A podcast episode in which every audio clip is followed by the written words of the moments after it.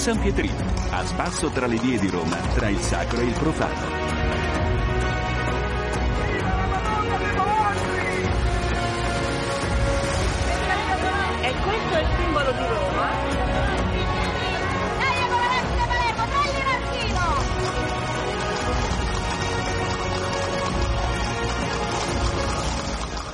Benvenuti da Eliana Storri al San Pietrino, lo spazio dedicato a Roma. Oggi parliamo di un nuovo parco, il parco dell'Eur Castellaccio che verrà inaugurato il 19 maggio.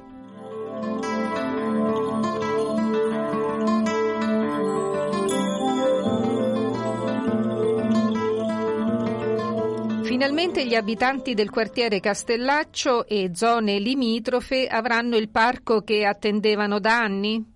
E finalmente sì, perché il 19 maggio eh, abbiamo scelto di inaugurare eh, l'apertura del parco e di farlo con una grande festa, perché è giusto che sia una festa eh, collettiva di comunità a segnare questa nuova possibilità che riguarda sicuramente i cittadini, le cittadine, i bambini e le bambine di questo territorio, però riguarda anche una nuova opportunità per tutta Roma. Eh, parliamo di un parco che eh, ha 17 ettari di estensione, quindi uno spazio sicuramente di grandissimo rilievo, al cui interno sono presenti sia un'area ludica che un campo di calcetto, che delle attrezzature sportive, pista ciclabile, ma eh, soprattutto ci tengo a segnalare che l'apertura del parco consentirà anche progressivamente di arrivare a piedi alla stradina lungo la quale c'è la vaccheria, questo nuovo spazio culturale che fino a marzo ha ospitato una mostra importante di Warhol, ospita sempre le mostre degli artisti del territorio e dopo marzo ci sono, sono state diverse mostre, una di seguito all'altra, Riscarti Festival, la mostra sul bullismo, mostre fotografiche, a settembre riprenderà una mostra sul futurismo. Quindi la cosa di rilievo è doppia questa della apertura del parco. Ha un rilievo in sé perché il Covid ha sottolineato quanto sia importante avere spazi all'aperto in cui stare, ha un rilievo perché gli spazi sono spazi di comunità e quindi non solo per eh, stare ma anche per relazionarsi con gli altri. E ha un rilievo perché diventa contiguo il parco una strada di collegamento eh, con la vaccheria, quindi ci sono tante buone ragioni per eh, segnare, per fare di questa apertura una festa di tutti. Abbiamo già parlato in questa trasmissione della vaccheria e del contributo eh, che questa apertura ha dato alla valorizzazione e la riqualificazione del territorio. Presidente, queste aperture a spazi verdi non sono solo appunto riqualificazione, ma sono una spinta culturale, aggregazione sociale, un punto in cui giovani e adulti possono incontrarsi, socializzare, una sorta eh, di quello che anticamente era l'agorà. Esattamente, ha proprio diciamo, colto il senso delle cose che dicevo e le ha tradotte al meglio, è proprio questo. Noi abbiamo dall'inizio dell'amministrazione eh, puntato a eh, aprire spazi sia esterni che, in, che luoghi alla possibilità di incontro delle persone. L'abbiamo fatto sia dal punto di vista dell'utilizzo di beni immobili come eh, utilizzandoli per centri anziani o centro giovani, sia dal punto di vista di istituire grandi spazi, dicevo, sia come i parchi che eh, come la vaccheria, a iniziative che promuovano lo stare insieme. Anche questo ha fatto capire la pandemia, e cioè che l'importanza degli spazi esterni e l'importanza della socializzazione sono due necessità che devono convivere, spazi esterni in cui fare, in cui convivere, in cui sedersi, in cui fare sport e noi pensiamo che la contiguità di questo parco con la vaccheria come dire, rafforzi l'un l'altro, la vaccheria può produrre e promuovere iniziative culturali da fare nel parco certo. e il parco può essere l'anello di congiunzione della vaccheria, quindi mi sembrano entrambe le cose che si sostengono l'un l'altro. Di Salvo, attualmente quali sono le criticità del quartiere, se ce ne sono? di tipo sociale, ma fino ai rifiuti o alla mobilità? Diciamo il quartiere intanto, naturalmente il municipio nono è più grande di Milano, sono 183 km quadrati con eh, 183.000 abitanti, non è un errore, è proprio esattamente coincidente eh, il numero delle persone con il numero dei metri quadrati. Eh, quindi eh, cominciavo a rispondere alla sua domanda partendo dalle dimensioni perché eh, è un municipio molto vasto, al cui interno ci sono tante situazioni differenti, tanti, tanti quartieri che hanno caratteristiche diverse, è molto eterogeneo sia dal punto di vista della situazione sociale e economica che della struttura del territorio. Sicuramente abbiamo uno dei problemi grandi è, per la sua estensione sono la mobilità, quindi collegamenti e eh, in questo periodo esiste una necessità di rafforzare non solo i collegamenti ma anche pulizia e decoro. Il ponte di aprile e di maggio ha provocato una difficoltà nella raccolta dei rifiuti e nel loro conferimento, confidiamo che proprio nella prossima settimana si vada a normalizzare questa come la questione anche dello sfalcio dell'erba. Ma questa è la contingenza, la prospettiva è la prospettiva di un territorio che ha moltissime potenzialità, eh, sia dal punto di vista produttivo che dal punto di vista economico e culturale.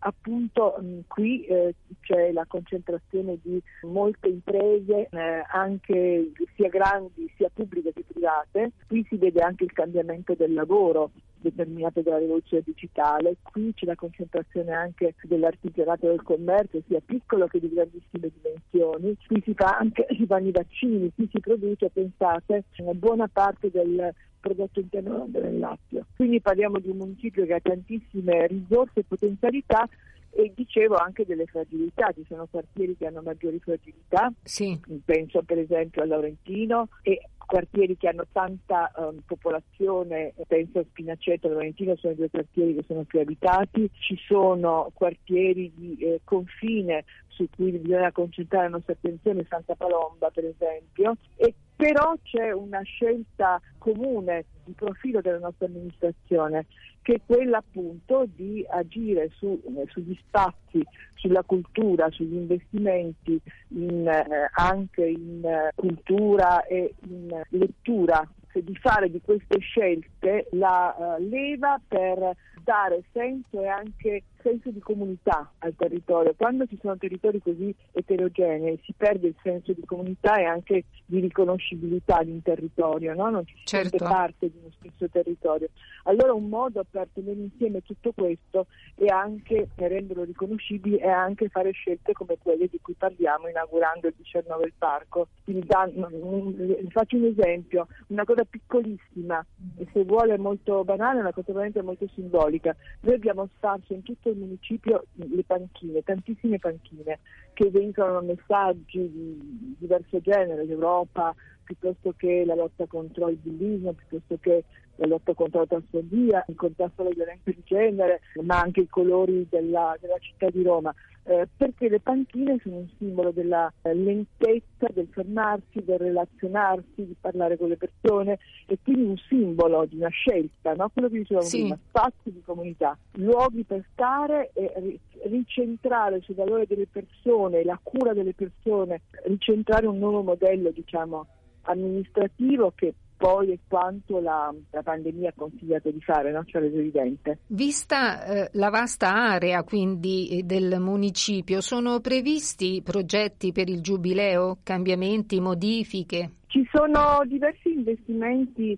eh, diversi investimenti mh, mm, che sono anche mh, mm, eh, intanto qui il, c'è una centralità che è quella del Divino Amore, che quindi sarà un percorso certo della, dell'apertura in occasione del Giubileo. E ci sono investimenti che sono dedicati per eh, il rifacimento di alcune strade, di alcuni marciapiedi, del sagrato di alcune chiese, ma eh, contemporaneamente convergono sia investimenti del Giubileo sì. eh, con eh, investimenti del PNRR. Diciamo, complessivamente sul territorio ci sarà, arriveranno molte risorse, per esempio penso ai 20 milioni che sono immaginati nel capitolo Caput Mundi del PNRR che destina appunto risorse per il rifacimento di, da un lato del Museo delle Civiltà, eh, dall'altro sono investimenti che riguardano dilatori cenci, sono investimenti pensati per caput mundi appunto, sì, no? sì. specifici, ma questi sono quelli specifici, poi ci sono in altre missioni del PNRR attraverso le scelte di quelle missioni investimenti che sono già arrivati o stanno per arrivare nel territorio, penso per esempio alla Casa del Dopo di Noi che è stata mh, aperta la prima in Italia tra l'altro finanziata con i soldi del PNRR a Vitigna Sì, ma penso altrettante risorse che sono appunto legate alle missioni del PNRR. Quindi diciamo che sul territorio si eh, riverseranno alcune risorse che sono canalizzate attraverso quegli, quegli obiettivi e quelle, quegli eventi, ma diventeranno eventi e finanziamenti strutturali che finanzieranno scelte strutturali importanti. Peraltro noi immaginiamo anche, essendo parte del territorio, cioè l'EUR, eh, avrebbe dovuto ospitare la prima le 42, no? l'esposizione Sì, sì. universale che poi saltò per via della guerra, seconda guerra mondiale, noi pensiamo e abbiamo anche chiesto di essere parte integrante del percorso di avvicinamento Expo 2030. Stai ascoltando Radio Vaticana. era Titti Di Salvo, presidente del nono municipio.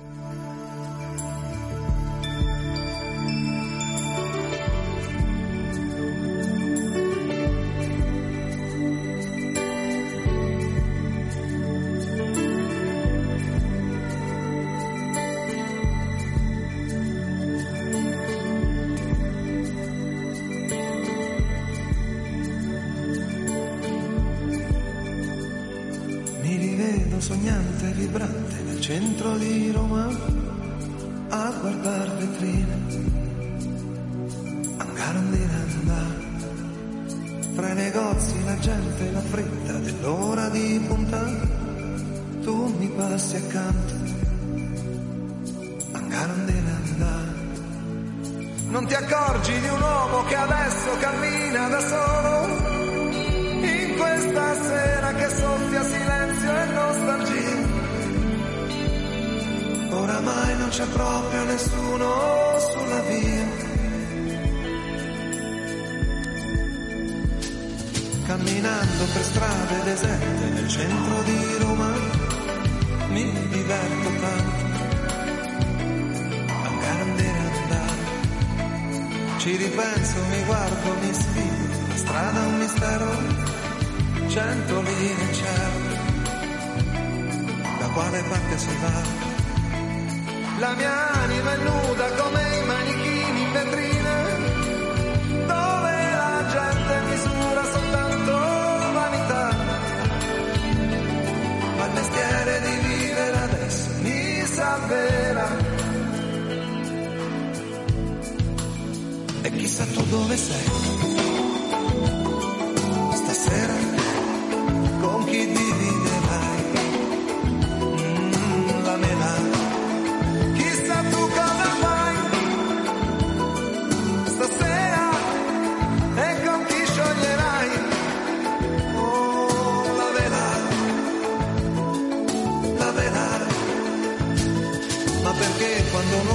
Solo diventa più vero? Che strano pensiero. In questa notte che va tra i sobborghi di antiche ringhiere, i mercati, le chiese si è perduto un uomo. Ma presto rinascerà. La mia anima sbatte nei vicoli come un giornale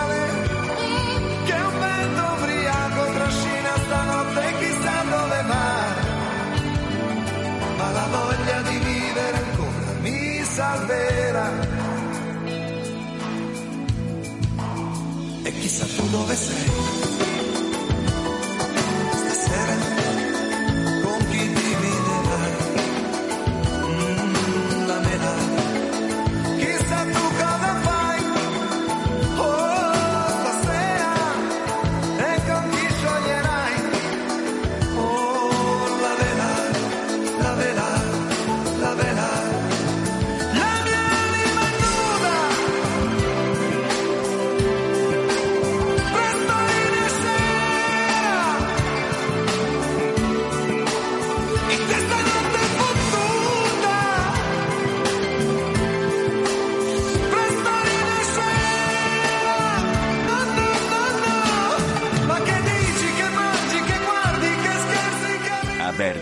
Ascolta Radio Vaticana sulla tua radio digitale DAB e su app per smartphone e iPad. Stasera e domani al Teatro Sala Umberto di Roma va in scena Incanti con un nuovo allestimento per la prima volta a Roma, uno spettacolo di illusionismo e teatro scritto e diretto dal mentalista e illusionista Andrea Rizzolini. Lo ha intervistato Mara Miceli. È sicuramente un tentativo inedito, perlomeno in Italia. Eh, anche in realtà all'estero non è mai stato fatto un qualcosa di, di, questo tipo, perché per quanto sia più comune vedere l'illusionismo come una forma d'arte appunto al pari delle altre forme teatrali, eh, come la danza, la musica, eh, appunto specialmente in Francia per dire dove è normale vedere nei teatri stabili spettacoli di, di, illusionismo contemporaneo, di circo, cosa che invece in Italia non è così perché noi siamo molto più attaccati al mondo della prosa, però appunto è sicuramente un tentativo interessante, io credo, non sono io che che deve dirlo, perché lo spettacolo appunto alterna delle performance appunto che noi portiamo in scena con alcuni monologhi che vengono tratti da alcuni dei più grandi testi della storia del teatro, quindi da eh, da Shakespeare, Goethe, Pirandello, Pedro Calderón della Barca e molti altri. Il tentativo è stato proprio quello di mostrare che è possibile colmare quel divario che sussiste storicamente tra l'illusionismo e, e appunto queste altre forme teatrali che vengono in qualche modo ritenute più degne di parlare della nostra umanità. Eh, questo perché specialmente in Italia l'illusionismo è stato relegato a, un po' alla sfera del, del varietà, del, dell'intrattenimento spicciolo ed è vittima dei suoi stessi stereotipi e pregiudizi, come, come, in realtà è giusto che sia. Per questo appunto io ci tengo molto a dire che questo è uno spettacolo di illusionismo e non uno spettacolo di magia, perché sì. appunto magia richiama tutte quelle serie di stereotipi di, eh, di, di uomini eh, che mettono ragazze in scatole coperte di paillette. cercando e... di, di, mm, accoltellarle in tutti i modi. Eh? Esatto, sì. di torturarle in modi veramente atroci sì. davanti a, agli occhi di un pubblico che evidentemente non si rende conto della, del, del, carattere tragico di quello a cui sta, sta, assistendo e quindi finisce per applaudire. Ecco, noi cerchiamo proprio di, di, di, smarcarci da tutto questo immaginario per mostrare invece che i temi di cui parla, di cui parla il teatro, di cui parla, che mettono in scena tutte le forme d'arte, perché sono temi e domande che riguardano nel profondo la nostra umanità, possono essere eh, possono trovare un, diciamo, una prospettiva interessante nella nostra prospettiva, nella prospettiva di un linguaggio che esprime se stesso tramite le illusioni e che quindi meglio di qualunque altra forma d'arte può parlare di quell'esperienza che è fondamentalmente umana, umana, che è appunto l'esperienza di essere illusi, ma che è anche l'esperienza dell'incanto, appunto, della speranza, della, della meraviglia. Recuperare questo incanto, riuscire a provarlo, poi è una sensazione bellissima, è veramente magica, no? una magia, una magia delle, de, de, de, del sentimento, della, della, sensazione, della percezione. Voi chiamate e richiamate il pubblico a risvegliare il fanciullino che è ovviamente in ognuno di noi, ma è più difficile, immagino, risvegliare il fanciullo in un uomo adulto e, e appunto riuscire a esercitare incanto eh, su un adulto piuttosto che eh, su un bambino. Sì, Leopardi diceva che gli uomini, che i bambini trovano il tutto nel niente, mentre gli adulti trovano il niente nel, nel tutto. tutto. Che tristezza, eh, è vero. Eh, eh. Sì, poi Leopardi aveva una sua visione un po' nichilista, diremmo oggi. Eh, certo. però in realtà è vero, perché eh, Leopardi quando parla delle illusioni parla appunto delle illusioni in modo positivo, cioè le illusioni proteggono l'uomo. L'illusione in Leopardi è molto spesso legata al tema della speranza, una speranza che, come, che quando viene a mancare, come nel suo caso, appunto porta a guardare il mondo con disillusione.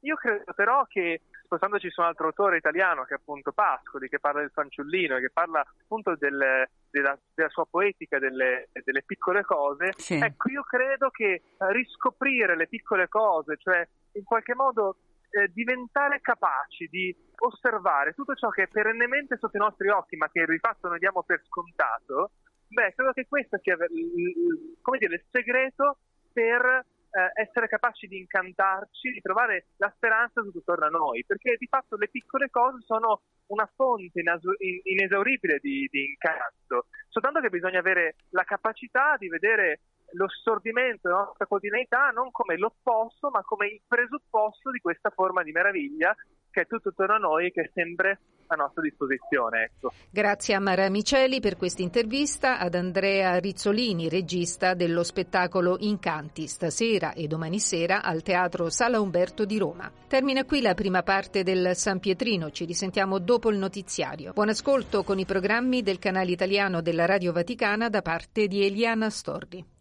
Stai ascoltando Radio Vaticana. In Blu 2000